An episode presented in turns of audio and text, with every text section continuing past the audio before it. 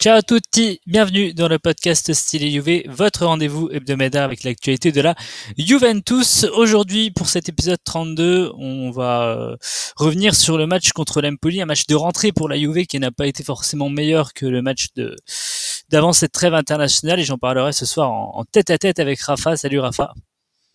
Salut. Et donc oui, comme je le disais, on a eu un match contre Empoli ce week-end qui a vraiment pas été fameux. On va dire que la seule différence finalement avec le Genoa, c'est que la Juve a gagné. Il y a eu peut-être une seconde période un poil mieux, mais c'était vraiment poussif et c'est vraiment pas réjouissant en attendant l'Ajax évidemment. Oui, C'était pas facile contre Empoli. On s'attendait à un match qui allait être assez compliqué, de reprise. On sort d'une défaite en championnat. C'était pas un match à prendre à la légère. On a vu une Juve qui était vraiment très très décevante en première période, qui ensuite met le pied en seconde. Il a fallu l'arrivée de Super Kean pour débloquer le compteur. Bah, c'est pas un match où j'attendais grand chose, comme j'ai dit, mais ça reste une victoire, ça reste 3 points. Alors oui, comme tu l'as dit, on va en parler tout de suite. C'est Moise Kean qui donne la victoire. On ne peut être qu'impressionné quand même. Ça a été un peu la star de la trêve internationale parce qu'il a marqué dans ses 2 matchs avec l'Italie. Il a marqué un doublé quand il a été titulaire en championnat. Il a marqué un but en Copa quand il a été titulaire en Copa. On a l'impression, peut-être si on met à part une ou 2 apparitions contre le Genoa, contre l'Atlético Madrid, mais on a l'impression qu'il marque pratiquement à chacune de ses apparitions. C'est quand même impressionnant. Bah surtout que il est tout jeune dans l'entrée de groupe, il a joué quelques matchs la saison dernière, il est rentré en cours de jeu, mais c'était vraiment un clin d'œil quoi, c'était pas comme cette saison où il a vraiment un rôle de remplaçant, même de premier remplaçant offensif si on compte les turnovers que fait Allegri. On attend beaucoup de lui et j'espère qu'il aura pas trop de pression, mais c'est vraiment quelqu'un que les Italiens croient beaucoup. Là, je pense que vu que tu lis beaucoup les journaux, je pense qu'ils en parlent beaucoup du côté des Alpes. Mais surtout pour la nationale, ça fait du bien d'avoir un peu de sang neuf. Le fait de pas le transférer, je pense que c'est une bonne idée. Parce que derrière, il aurait eu certes du temps de jeu, mais là, il peut apprendre à côté de Cristiano, il peut apprendre avec Mandžukić. C'est l'environnement parfait pour Moïse. Oui, effectivement, comme tu le disais, on en a beaucoup parlé pendant la trêve internationale parce que l'Italie, elle est en phase de reconstruction. Elle est passée à côté de la Coupe du Monde. Son héros, un peu, s'est en allé, c'est Buffon. Il y a encore quelques leaders comme Chiellini, mais elle se cherche des nouveaux héros, cette nationale, et l'un d'entre eux, ça pourrait être effectivement Moise Kean. Alors, c'est encore trop tôt pour le dire, mais en tout cas, dans le traitement de l'information qu'on a avec lui, il était à la une de tous les journaux après son but contre la Finlande. On en a encore beaucoup parlé après dans les jours suivants. Donc, ouais, il y a un petit peu ce côté révélation. C'est vrai que Moise Kean, c'est un joueur, il y a encore quelques semaines, c'était à 80% sûr qu'il partait en prêt. Là, la Juve est en train de prolonger son contrat et on est revenu à 50-50. On ne sait pas trop ce qu'il va faire l'année prochaine. J'ai l'impression que la Juve, elle est en train de se dire aussi qu'il y a vraiment un gros potentiel, un gros talent, et elle ne sait pas finalement si elle est prête à le laisser partir, même s'il y a du monde devant lui en termes de concurrence. Donc c'est vrai qu'il a un peu redistribué les cartes au cours des dernières semaines. Comment tu le situes toi, Moise Kean, aujourd'hui en termes de niveau? Moi j'ai vu quelques Italiens qui commençaient déjà à faire des comparatifs avec Mbappé. Bon, ça me paraît absurde parce qu'on va se calmer quand même. Est déjà un autre niveau. Mais comment tu le situes un peu, Moise Kean, aujourd'hui dans la hiérarchie de la Juventus, mais aussi un petit peu en termes de niveau global par rapport à la Serie A? Je trouve que Moise, c'est un grand attaquant en devenir. Moi, je ne le mettrais pas titulaire encore à la Juve. Il a encore des choses à prouver, comme l'a dit Allegri en conférence de presse. C'est ni Messi ni Ronaldo. Il faut prendre son temps avec ce jeune crack. Mais après, c'est en Serie A, c'est vrai Moise peut être titulaire aujourd'hui dans la moitié des équipes de Serie A. Il peut être titulaire du côté de, je sais pas, Cagliari, dans Poli par exemple. Même aujourd'hui. On pourrait dire pourquoi pas du côté de l'Atalanta. Après, il y a Zapata, Atalanta, mais c'est pareil, il pourrait être titulaire dans des grosses écuries de Serie A. Tu vois, par exemple, si on peut prendre la comparaison avec le Milan, avec Coutroné, je préfère avoir Moise dans mon équipe et le faire développer qu'avoir Coutroné, tu vois. Enfin, après, c'est mon. Je suis bien conero, du coup, c'est comme ça que je le vois. Mais c'est un grand attaquant en devenir. J'espère qu'il fera pas Enfin, j'espère qu'il fera la même carrière que son idole qui est Balotelli, mais pas sur le plan mental, que sur le plan sportif, en fait. Et sur le plan national, en attaque, on met qui à la place de Moise Kean, en fait. T'as Cagliari là. T'as en attaque, t'as Immobilier. Et Ciro Immobilier, mais ouais, il a jamais été vraiment brillant avec la nationale. Il a jamais brillé avec la nationale. Et comme tu as dit, la nationale se cherche. La nationale cherche des talents. On a Moise Kean, il y a Bernardeschi, il y a Chiesa, il y a Spinazzola. C'est vraiment des joueurs qui seront titulaires à la nationale dans les années à venir. Ça, c'est clair et net. Après, il faut les faire développer, il faut prendre le temps. Spinazzola commence peu à peu à prendre la place d'Alexandro, qui est de plus en plus vers le départ. Moise Kean essaye de frapper à la porte de Mandžukić parce qu'il sait que Mandžu, il traîne sa caravane depuis le début de l'année, mais il sait qu'il y a peut-être une place à prendre. Il sait que peut-être qu'année prochaine, il pourra peut-être être en pointe avec Cristiano.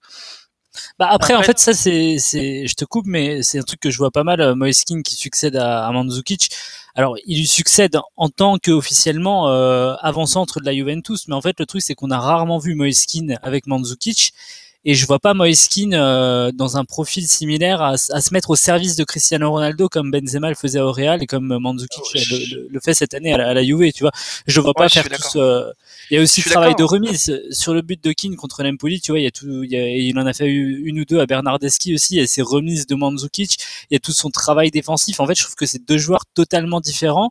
Et en fait, je vois plus limite Moise Kean comme la doublure de Cristiano Ronaldo en tant que buteur de la Juventus, plutôt que vraiment successeur de Mandžukić, parce qu'en fait, il apportera pas vraiment la même chose. Et c'est ça, en fait. On voit beaucoup de complémentarité entre Mandžukić et Kean. Mandžukić est un attaquant physique, qui travaille en pivot, qui peut donner des bons ballons à des jeunes rapides. Moise Kean, Federico Bernardeschi, Douglas Costa, Cuevadra, s'il revient, mais ça, c'est une autre histoire. Alors que plutôt, tu vois, Mandžukić, je vois plus travailler avec des vifs. Je vois pas travailler avec d'autres personnes à un profil un peu comme lui. Avec Cristiano, on voit que ça marche à des moments, mais ça marche pas aussi bien que ça pourrait marcher. Cristiano, il aime bien s'excentrer un peu, provoquer, accélérer, centrer. Alors que Moise Kean, c'est plus un attaquant en renard des surfaces, tu vois. C'est plus un attaquant qui va essayer de chercher la faille, qui va essayer de chercher un petit passage dans la surface pour essayer d'accélérer et de trouver les cadres après. Mais après, je suis toujours un défense, ouais. Il sera moins technique que Cristiano Ronaldo, mais c'est vrai qu'il a une vivacité, une capacité à prendre la profondeur. Et moi, je vois plus bien, tu vois, complémentaire avec Mandžukić, tu vois, avec Mandžukić qui va peser sur la défense, qui va un petit peu attirer les défenseurs sur lui, plutôt que Kean capable de jouer. Tu vois, je sais pas si aujourd'hui un trio Dybala, Ronaldo, Kean, ça marcherait vraiment. Alors les trois joueurs sont très talentueux, donc ça pourrait marcher, mais tu vois, en termes de caractéristiques, j'attends encore de voir avant de me prononcer là-dessus. Il faut des joueurs qui accompagnent, en fait. Si t'as un trio Dybala, Kean, Ronaldo, moi ça me va, mais il faut des joueurs qui suivent derrière, tu vois. Il faut que les latéraux prennent les espaces, il faut que les milieux puissent travailler avec le ballon, essayer de donner des petites passes en profondeur, des petites passes lobées, comme Pjanic a l'habitude d'en faire, comme on a vu Kean faire cette grande transversale pour Mandžukić, pour Kean derrière. Il faut avoir cette profondeur de jeu, pour ensuite... mettre à profit ces talents qu'on a. C'est pas des petits talents qu'on a. On parle quand même de Dybala, de Ronaldo et de Kean, quoi. C'est pas comme si on parlait de Tavares. Enfin, c'est pour la petite blague, pour Dijon. Enfin, ouais. Du coup, ce mardi, la Juve joue contre Cagliari. En l'occurrence, Mandžukić est malade, Dybala est encore incertain et je pense qu'il jouera pas, ou il sera peut-être sur le banc. Donc, Kean aura encore une chance de plus pour montrer son talent. On aura 13 sélectionnés, hein. C'est vraiment pas beaucoup. Hein. 13 joueurs de mouvement seulement, ouais. Et du coup, même Madi Vidi, qui est un attaquant de la Juve U23, qui avait été recruté de l'Arsenal et qui sera là, comme Castanos et Hans. Ouais, on aura peut-être quelques... quelques minutes pour les jeunes, ça pourrait être bien. Enfin, après, j'espère qu'on va mettre deux buts en première période pour ensuite qu'on puisse développer les jeunes et qu'on puisse développer un jeu plus dans les espaces, la prise d'élan, la prise de vitesse. J'aimerais bien avoir ce jeu à la Juve. J'aimerais voir Castanos aussi, j'aimerais bien voir ce que ça donne. Bah en fait, moi je trouve qu'il y a un truc qui m'inquiète un petit peu si on en arrive à l'Ajax, c'est que la Juve elle sait qu'elle a gagné le championnat. Et si tu prends le match contre le Genoa et le match contre l'Empoli, surtout le match contre l'Empoli, parce que j'ai l'impression que les consignes tactiques sur la première mi-temps ont même pas été respectées, c'est-à-dire que je pense que c'était peut-être un 3-4-3 avec Emre Can en défense, au final, enfin c'était n'importe quoi. Ah mais j'ai pas compris son tactique. Une bouillie tactique, au moins en première période et même en deuxième période, bon ça s'est débloqué mais c'était pas exceptionnel, donc j'ai l'impression que les joueurs s'en foutent complètement du championnat. Et c'est logique puisque t'as 15 points d'avance, mais t'es obligé de jouer ces matchs à fond pour être prêt contre l'Ajax, ouais, malgré tout. Alors heureusement il y a le Milan, tu vois, Milan c'est un rival important et ce sera samedi, donc ça va peut-être forcer à se bouger les joueurs un peu, mais je me dis que si on continue de prendre vraiment à la légère ces matchs de championnat, on va peut-être payer la différence d'intensité qu'il y aura contre l'Ajax. Ouais, je suis tout à fait d'accord avec toi, Tout à fait d'accord, et puis bah, pour revenir au match contre l'Empoli, je me demandais au début du match, mais c'est quoi en fait, c'est quoi le projet, c'est quoi cette compo, comment on peut arriver à quelque chose si on sort ça du chapeau en fait, d'Allegri en fait. Je voyais tout de Sky, il me disait mais en fait il comprenait pas trop, il disait c'est peut-être un 3-4-3 avec Can, un 4-4-2, on sait pas trop ce qui va se passer, c'était un peu brouillon quand même. Ah, parce qu'on se retrouve avec 4 milieux axiaux, en fait c'est Bentancourt, Pjanic, Matuidi et Emre Can en fait. Donc tu te dis c'est pas possible que Bentancourt joue sur l'aile, en fait tu t'aperçois que Bentancourt il passe son temps sur le côté, mais c'est ce qui avait été souligné dans les notes de la presse d'ailleurs, j'étais assez d'accord, en fait je crois que Bentancourt n'a pas trop compris ce qu'on lui demandait de faire sur ce match-là. Et pareil, Emre Can, il est revenu un peu en défense en seconde période, mais en première période, il avait l'air un peu perdu sur le terrain aussi. Et ça fait que Empoli t'a même dominé sur la première période, alors que bon, même en jouant à 50%, à Empoli, tu dois au moins faire jeu égal, et c'est vrai que c'est... Mais oui, bien sûr. Mais donc, même quand tu joues avec 4 milieux de terrain de ce niveau, tu peux pas te permettre de perdre la bataille du milieu, quoi. Enfin, c'est pour ça que je vois que les joueurs, en fait, je pense qu'ils n'ont pas l'habitude de travailler avec un milieu à 4 comme ça, à l'entraînement, et qu'ils étaient un peu perdus. En fait, Bentancourt, je voyais, mais il était complètement perdu. C'était, même Matuidi, tu vois, d'habitude, il sait ce qu'il fait, il se projette bien. Là, je voyais, il regarde, enfin, il sait trouver des solutions. Pareil, Pjanic, on le voyait avec le ballon, et personne avec lui. On voyait Allegri, on le voyait parler avec Allegri à un moment. Pjanic, il était en train d'un peu gueuler, quoi, parce qu'il savait pas quoi faire, et derrière, Allegri, à la mi-temps, il a bien expliqué les choses, et derrière, on a commencé à mettre la pied sur le ballon, provoquer du jeu, et derrière on a pu se mettre ce petit but. Bon, un petit point sur les blessures là, parce que y a eu des grosses infos qui sont tombées. Ronaldo est toujours espéré pour l'Ajax, même si Allegri laisse entendre que c'est difficile. Je me demande s'il n'y a pas un petit peu de bluff de la Juve, tu vois, de dire Cristiano Ronaldo il sera peut-être pas là, tu vois, jusqu'au bout, alors que ça se trouve il sera prêt à jouer contre l'Ajax. Je sais pas si t'es du même avis. Mais après c'est pas tellement le... La Juve, on ne communique pas tellement sur ça en fait. Je vois mal la Juve y aller au bluff pour déstabiliser un adversaire en fait. Je ne vois mal faire ça en fait. C'est pour ça que je ne comprendrais pas trop la Juve de faire ça. Ouais, mais pour l'Ajax, ton plan de match, il est complètement différent si t'as Ronaldo ou si t'as pas Ronaldo. Hein. C'est vrai. C'est comme si tu joues contre le meilleur joueur du monde, tu t'apprends qu'il est pas là, tu te dis bah ok, on va vraiment jouer contre lui. En fin de compte, il est pas là, on ne sait pas, peut-être qu'il sera là, on va peut-être jouer contre Dybala. Du coup, c'est pas la même chose, c'est pas le même gabarit, c'est pas le même plan de jeu. C'est vrai que c'est compliqué, et c'est vrai qu'en y réfléchissant, je reviens dessus que c'est un peu la surprise pour l'Ajax, et peut-être que leur manque d'expérience ces dernières années sur le plan Ligue des Champions, à partir de la quart de finale, peut-être que ça va payer, on verra.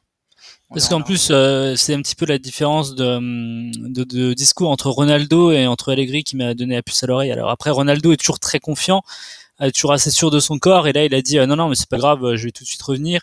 Et après on a vu Allegri direct en conférence de presse qui a dit attention, faut voir, c'est pas sûr. Calme. Donc je me dis peut-être qu'ils vont essayer de jouer un peu le bluff jusqu'au bout pour tromper l'Ajax. Bon, sinon il y a Perrine qui s'est fait mal, on sait pas trop comment, mais j'ai pas compris. Sera prêt pour l'Ajax malgré tout. Il a roulé sur une bouteille, non, c'est ça? Alors, je sais pas si c'est toujours la même blessure. Là, oui, effectivement, il a marché sur une bouteille en nationale et il s'est fait mal. Mais je sais pas si c'est encore ça ou. On les enchaîne quand même. Hein. C'est vraiment. Ouais. N'empêche, on les enchaîne un délire. Hein. C'est Ronaldo qui se blesse en nationale, enfin en section, et là derrière, Perrine, hop, tiens, je marche sur une bouteille. Super. Et beaucoup plus inquiétant par contre, c'est l'absence de Spinazzola qui a été annoncée, un coup au genou, alors que c'est pas le genou qui a été opéré l'été dernier heureusement, mais du coup problème au genou et 15 jours minimum a dit Allegri, ça veut dire qu'on va voir Alexandro pendant pratiquement tout le mois d'avril. Alexandro sur lequel on émettait des doutes lors de notre dernière émission, forcément là on est un petit peu embarrassé quand même de voir Spinazzola sur la touche. Bah j'ai chaud parce que là, comme on dit, Sandro, il joue pas bien, et là, on va attaquer vraiment la période où on doit bien jouer, en fait. Là, c'est vraiment, on entame la dernière partie de saison, il faut bien jouer, il faut montrer qu'on en veut, qu'on justifie notre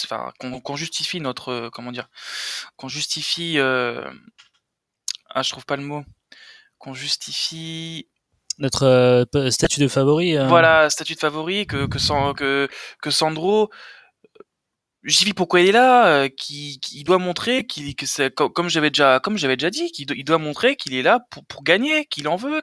S'il a plus loin les jeux à l'UV, bah il se montre et puis il fait monter sa valeur marchande pour ensuite se faire vendre dans un gros club. Il est le PSG qui langue dessus depuis pas mal de temps, mais il a qu'à bouger son cul et puis il monte ce qu'il vaut, quoi. Le PSG a besoin de franchir un cap des champions. T'as un Alexandro qui en veut, qui en demande, bah le PSG va foncer dessus, et de l'autre côté ça nous arrange parce que Spinazzola aura champ libre, et derrière on n'aura plus un joueur qui traîne des pieds à chaque fois qu'il rentre sur un terrain, quoi. J'espère que ça va le motiver et qu'il va se bouger un peu, Sandro, parce que c'est chiant, quoi. Bah, j'espère que ça va le booster, mais en tout cas, c'est vrai que ce qu'on avait vu de Spinazzola, alors dans un rôle très offensif, parce qu'il n'a pas été beaucoup inquiété d'un point de vue défensif, mais ce qu'on avait vu de Spinazzola contre Atlético, ça donnait vraiment envie. Et 2 semaines, peut-être qu'il sera de retour pour le match retour, je l'espère en tout cas. Ou alors j'espère que Alexandro fera le taf. Hein. Je pense que chaque Juventino l'espère aussi. Et puis au rayon des bonnes nouvelles quand même, il y a Douglas Costa et Sami Khedira qui devraient être ok pour l'Ajax. Je pense que Allegri là il doit être ravi de retrouver son Sami Khedira. On savait qu'il voulait lui donner un rôle important contre l'Atlético Madrid. Moi je sens qu'il va le balancer direct contre l'Ajax. Ah oui, ça c'est sûr. Il va dire Sami, t'es prêt? C'est bon, t'as pas un match mais c'est pas grave, je te le mets quand même parce que t'es un leader.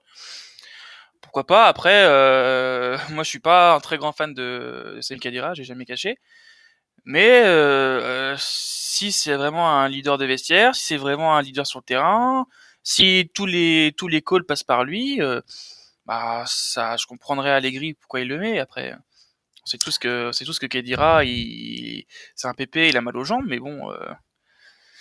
Moi, j'ai senti monter en puissance hein. Avant son problème cardiaque. Il avait marqué 2 fois, je crois. Il avait contre Sassuolo et Parme, si je dis pas de bêtises. Et ouais, on le sentait un petit peu monter en puissance. On sentait que il serait important dans le système d'Allegri contre l'Atlético. Et le fait qu'il soit blessé vraiment 24 heures avant le match, comme ça, presque à l'improviste, ça a un peu bousculé tout le monde. Donc, je sais pas du coup si c'est la blessure là, enfin cette pause forcée, ça a coupé son élan.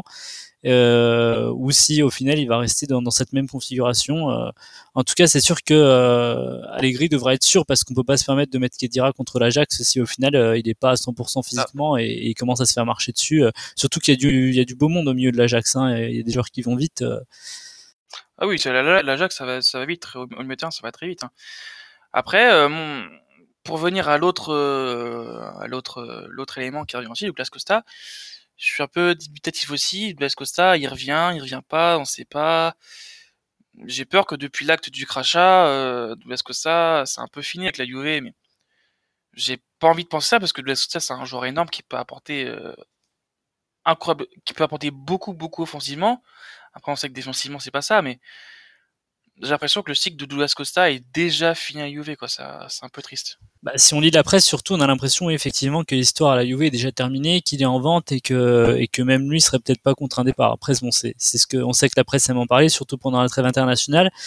Mais Douglas Costa, après, il a jamais été brillant, on va dire titulaire contre les gros. En tout cas, il a été brillant des fois contre le Kivo, des équipes comme ça.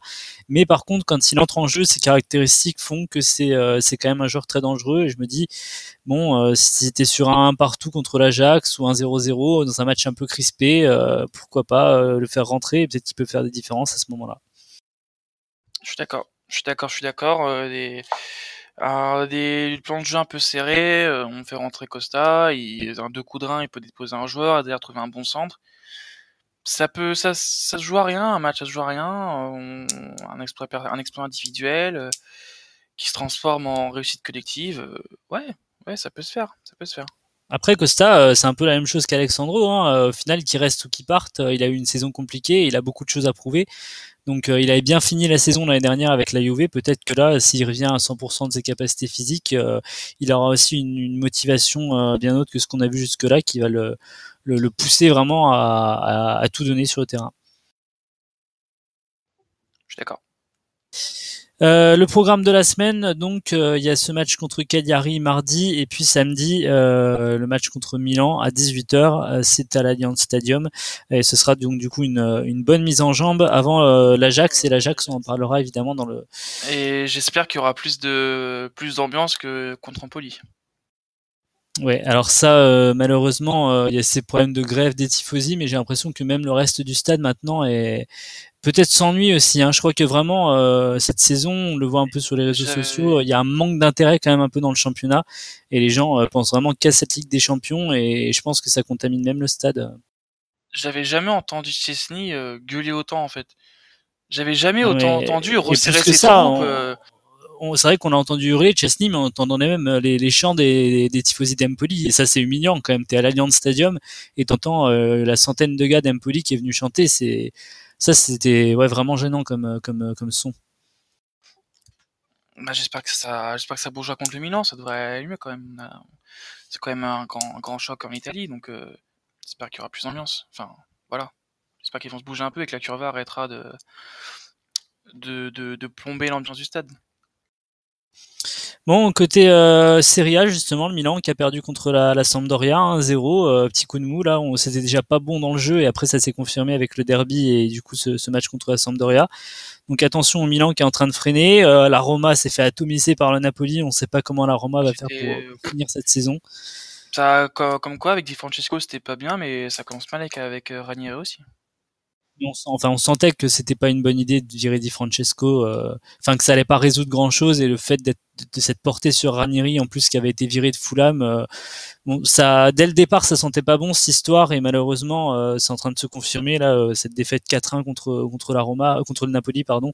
Ouais, elle va laisser des traces encore, et vraiment je sais pas comment la Roma va finir la saison, parce que ils étaient encore assez miraculés jusque là, ils étaient pas trop loin des 4e places, mais là ils se retrouvent 7e, et attention, ils sont en dehors de l'Europe, hein. Ils sont même pas en Europe, hein. Non, je crois qu'ils sont à la dernière place qualificative, mais derrière il y a le Torino, il y a la Sampdoria qui sont pas loin et qui vont mieux, je pense, ces deux équipes que la Roma, donc ouais, ils peuvent finir très bas, c'est vraiment saison décevante, ouais. Il me semble que 1, 2, 3, 4 c'est la LDC et 5, 6 c'est l'Europa. 7e, ils sont pas en Europa pour l'instant.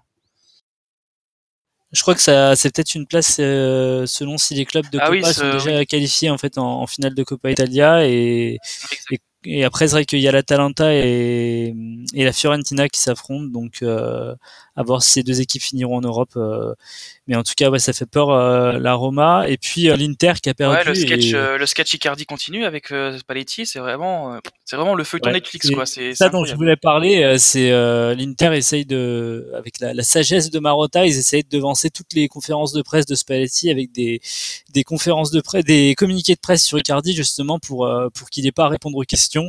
Et là, il s'est retrouvé seul devant les journalistes de Sky hier, et il en a rajouté une couche. Il est parti encore en roue libre à dire que de toute façon, Icardi il était au club depuis des saisons et ça voulait pas dire que l'Inter allait en Ligue des Champions, que c'était non d'avoir négocié avec un joueur pour qu'il réintègre le groupe.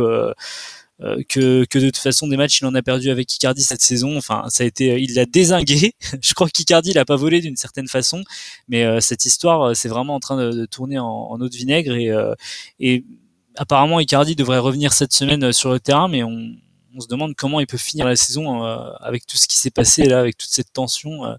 C'est Inter. Et puis j'ai pas l'impression qu'Icardi est soutenu par son club en fait. Il y a pas de soutien quelconque en fait. Même j'ai pas l'impression. Enfin après je suis pas tellement les tifosi de l'Inter, mais j'ai pas l'impression que non plus du côté des supporters il y ait grand soutien pour leur ancien capitaine quoi. C'est je sais pas, c'est bizarre comme situation. Bah il a trahi le club donc c'est compliqué, mais en fait, l'Inter, je crois que Marotta essaye aujourd'hui de préserver un patrimoine, il essaye de préserver la valeur d'Icardi, mais je pense que là, il s'est quand même grillé auprès d'une grande partie de l'Europe pour le marché des transferts. Quand l'Inter vont vendre Icardi 5 millions d'euros à Bournemouth, hein.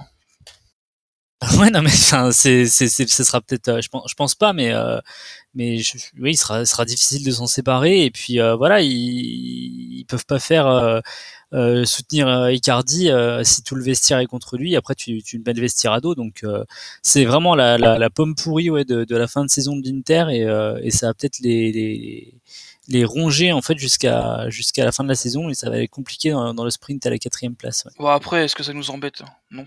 Non, nous on s'en réjouit de ces histoires-là. On s'ennuie un petit peu en championnat justement avec nos 15 points d'avance là. Donc quand on voit les autres s'entretuer comme ça, on est content.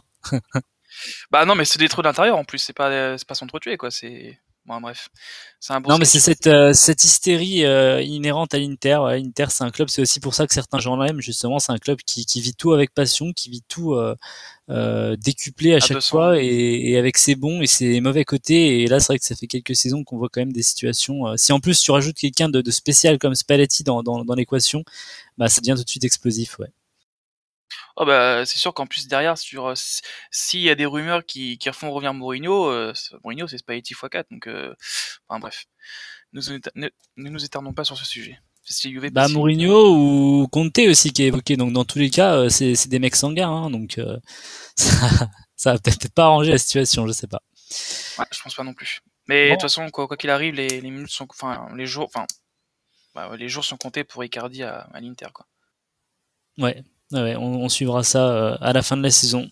Rafa, je te souhaite un bon match contre Cagliari. C'est ça, et je voulais juste remercier les gens sur Twitter pour les 5000 followers, ça fait plaisir. Merci. Merci à tous de nous suivre, et puis on vous donne rendez-vous du coup mardi prochain plutôt pour la preview du match aller contre l'Ajax, le match qu'on attend tous, le quart de finale de Ligue des Champions. Bonne semaine à tous, ciao. Ciao.